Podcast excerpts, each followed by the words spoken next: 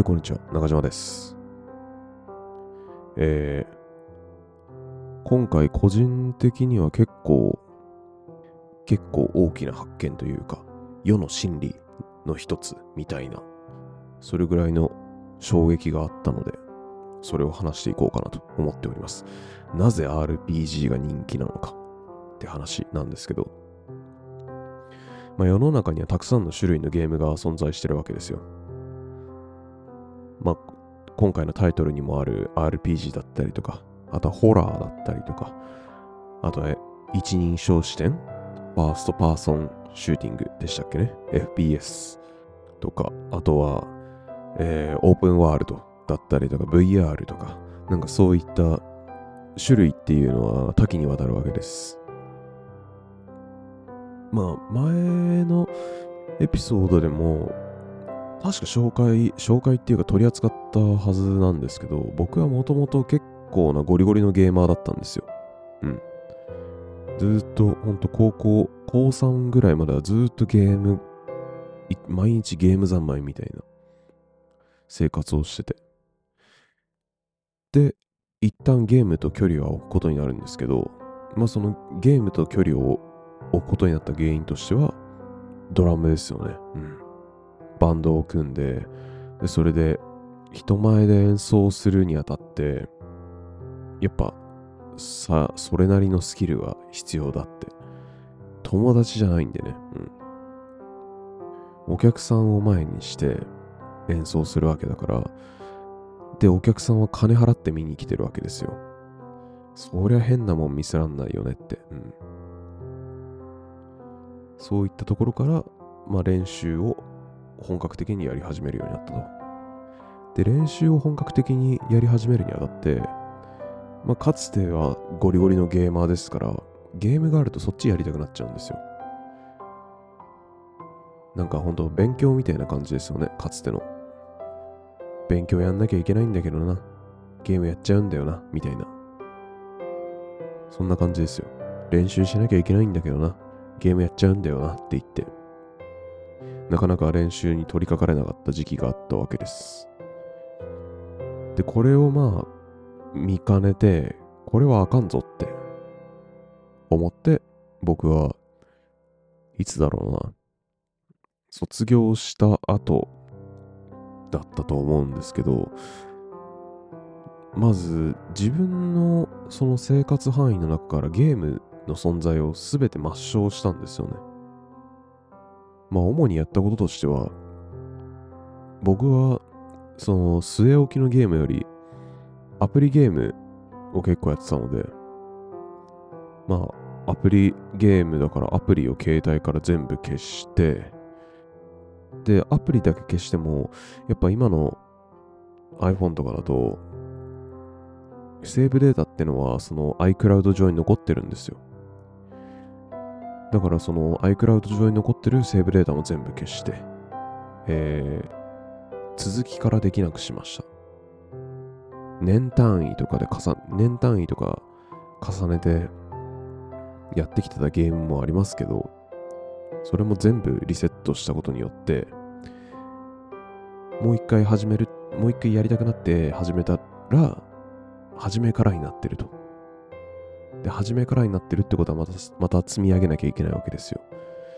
そういう労力、労力をかけることによってゲームから遠ざけたっていう感じですね。うん。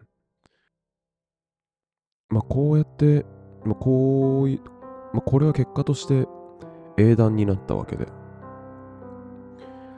ドラムと向き合う時間が増えたことで、僕自身の演奏スキルも上げられたわけです。上げられたんで、まあ後悔はしてないんだけど、まあ、今回の正月休み期間で改めてゲームに触れたことで、なんか人生の潤いを取り戻せたよねって感じがあって。まあ、こういった発見から、やっぱ心の奥底でどこか欠乏感ってのがあったんだろうなって感じてます。えー、まあ、本題に戻しますとね。えー ちょっとね、本題からは脱線してしまいました。はい、えー、本題にも入りましょう。なぜ RPG が人気なのか。まあ、この、僕の解釈としては、ストーリーがあることによる自分が行うべきことの明確さにあると考えていて。例えば、ポケモンで言ったら、まあ、まずはじめ、はじめにその主人公が、まあ、物語の一番最初の街に到着して、そこから旅が始まるわけですよね。は、初めの町から次の町へ、また次の町へ。で、進んでいって、で、町ごとに、町ごとにって言ったらちょっと違うんだけど、本当は。まあいいや、えっと、町ごとにそのジムが設定、設置されてるから、そこのジムでジムリーダーを倒していって、ジムバッジを獲得して、それをどんどんどんどん、ジムバッジを1個ずつ順番に獲得していって、最終的に四天王と戦って、チャンピオンと戦って、で、チャンピオンを倒して、ストーリーは、えー、完結、みたいな。もう決まった流れがあるんですよね。うん。まあ一応これが、まあ、ポケモンの、ポケモンで行うべきことですね。うん。ストーリークリアのためには、プレイヤーに対してジムを一つずつ順番にクリアして四天王とチャンピオンを倒すこと。これが一応ストーリーをクリアするために求められることですね。プレイヤーに対して。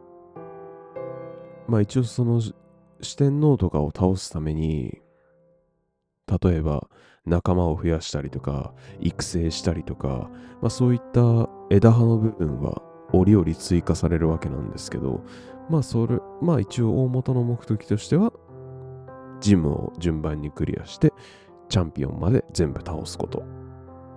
一応まあここが大元の目的。といった感じで。まあこう、まあ今の聞いて、まあ至って単純明快だなと思った方も多いと思います。まあプレイヤーの脳には、まあこうやって単純明快であることによって、余計な負荷が少ない状態で物語を進めることができると。やるべきことが決まってて、それに沿って行動すればクリアができる。誰でも簡単に遊べると、誰でも簡単に遊べるっていうこの特徴に人気が裏付けされてるんだろうなと。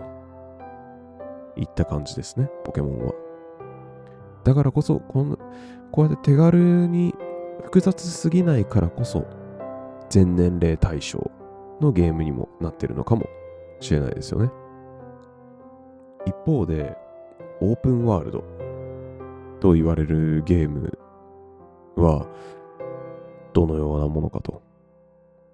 ちょっとそっちを膨らませていこうと思うんですけど、まずオープンワールドって何かっていうと、まあこれはちょっと Wikipedia から引用しますけど、オープンワールドとは、えー、ゲーム内の仮想世界において移動的制限のないプレイヤーが自由に探索し目的に到達できるように環境設定されたコンピューターゲームを指す用語である。定められた攻略手順の遵守を要求されないゲームプレイはサンドボックスとも呼ばれる。砂場ですって。へえって感じなんですけど まあ、今のを聞いてわかることとしては、先ほどまでの RPG とは打って変わって、プレイの自由度は一気に跳ね上がる。ここはよくわかったと思います。さっきのポケモンで言うと、ジムっていうのが順番決められてるんですよ。基本的に。なんかその小技みたいなので、あのジムを順番通りクリアしなくても最後のチャンピオンまで到達できるっていう裏技みたいなのもあったりするんですけど、まあ、成功法としては順番通りクリアしないといけないんですよ。普通のポケモンだったらね。でもオープンワールドゲームだったら順番通りクリアしなくていいんですよ。1つ目、5つ目、8つ目、7つ目、2つ目、3つ目みたいなぐちゃぐちゃにやってっていいんですよ。まあ、こうやって自由が自由度が上がることによってプレイヤーには自分の頭で考えてゲームを進行する必要っていうのが今度は求められるようになるわけですね。オープンワールド式のゲームには明確なやるべきことってのはあんま存在しないんですよ。大まかな枠組みとか最終目標はありつつも自分で進める必要ってのが発生するわけです。で、この2つの RPG とオープンワールドを比較した際に、ある共通点に僕は気づいたんですよね。これって人生にも同じこと言えないって思って。例えばその個人に対して圧倒的な行動の自由が与えられている現代において、これはある種オープンワールドのゲームに転生したって表現してもいいんじゃないでしょうか。そう考えてて。何をするか、人生というストーリーをどこから展開していくかっていうのは全てプレイヤーに委ねられている。だからこそ我々は道に,、ま、道に迷いやすいとも言えるんじゃないでしょうか。で、一方で過去の歴史を振り返ってみると、武士階級とか、あと農民といった人たちは、基本的には一生をその身分で終えることがほとんどだったんですよ。中には豊臣秀吉のように農民から歴史の偉人にまで大躍進する稀有な例も存在するんですが基本としてはそういった価格家の格ですよね。なるものは覆すことはできなかったんですよ。死の交渉とか聞いたことないですか？士族、武士、農民、えー、死の公、えー、公、公、公、公ってなんだ？忘れちったな。え？公。死の公将。将は商人。で、得た否認か。あれ？死のう交渉の公ってなんだ？調べましょう。はい。えー、死のう交渉の功。職人って書かれてますね。なんで職人なのか。ちょっと気になってしまうな。話の途中なのに 死の交渉。職人か。工具とかそういうのから来てんのかな。はい。えー、まあ、死の交渉の話は一旦置いといて えー、話を戻すと、まあ、あの、この、こういった家の核、価格なるものは覆すことができなかったわけです。この一発逆転っていう、あの、豊臣秀吉みたいな一発逆転だったり、あとは、現代においても、誰でも何者かになれるチャンスがあるわけじゃないですか。こういった一発逆転が現代よりも非常に困難な状況っていうのは人によってはある種の絶望的な環境にも見えるわけなんですけど逆に捉えると決まりきってしまっているがゆえに自分の将来や人生というものに悩むことは相当少なかった。とも言えるんじゃないかなって。考えていて。誰もが何者にもなれる現代において余計な認知負荷が少なく、ある意味で楽だった側面もあるんじゃないでしょうか。正解がないからこそ、現代において自分で人生の舵取りをしなければいけないからこそ、自由というものは自由の功罪として我々の悩みの種となっている。どうでしょうか？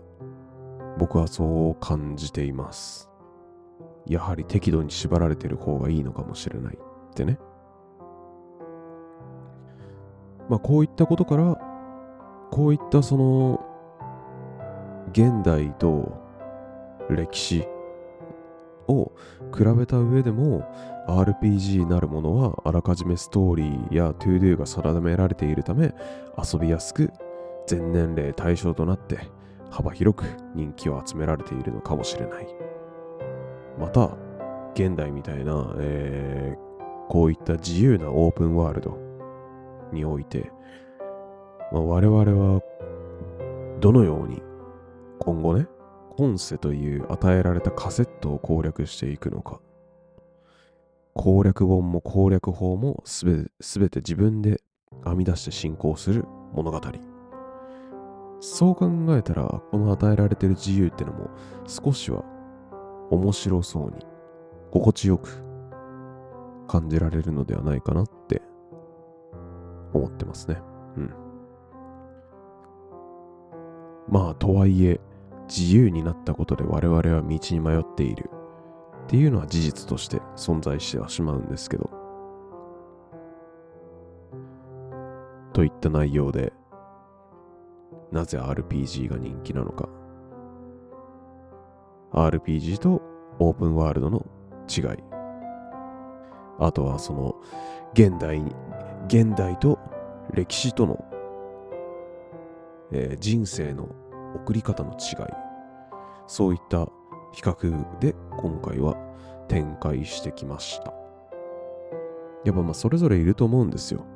自分で、自分でその考えて自由に人生を決めていきたいっていう人もいれば、やっぱ自分でそういった考えるのが苦手で、多少その周りから縛られることで、何かそのやるべきことを与えられることで輝く人だったりとか、そっちの方が楽だとか、そっち、そういう生き方をしたいっていう人も、まあそれぞれ一定数存在するわけです。まあやっぱ自由っていうのは、もうほんと自由の功罪って僕言いましたけど、本当難しいところではあるんですよね。うん。自由すぎたら自由すぎたで、何したらいいかわかんないってなるし、かといって、縛られすぎるのは嫌っていう、わがままですね。うん。まあ自由っていう状況下に置かれた場合、その少なからず発想の飛躍みたいなのも必要になってくるから、だからこそ自由ってのは、時折、時折なんて言うんだろうな、しんどいものに時折我々に辛さというものを与えてくるわけですけど。はい。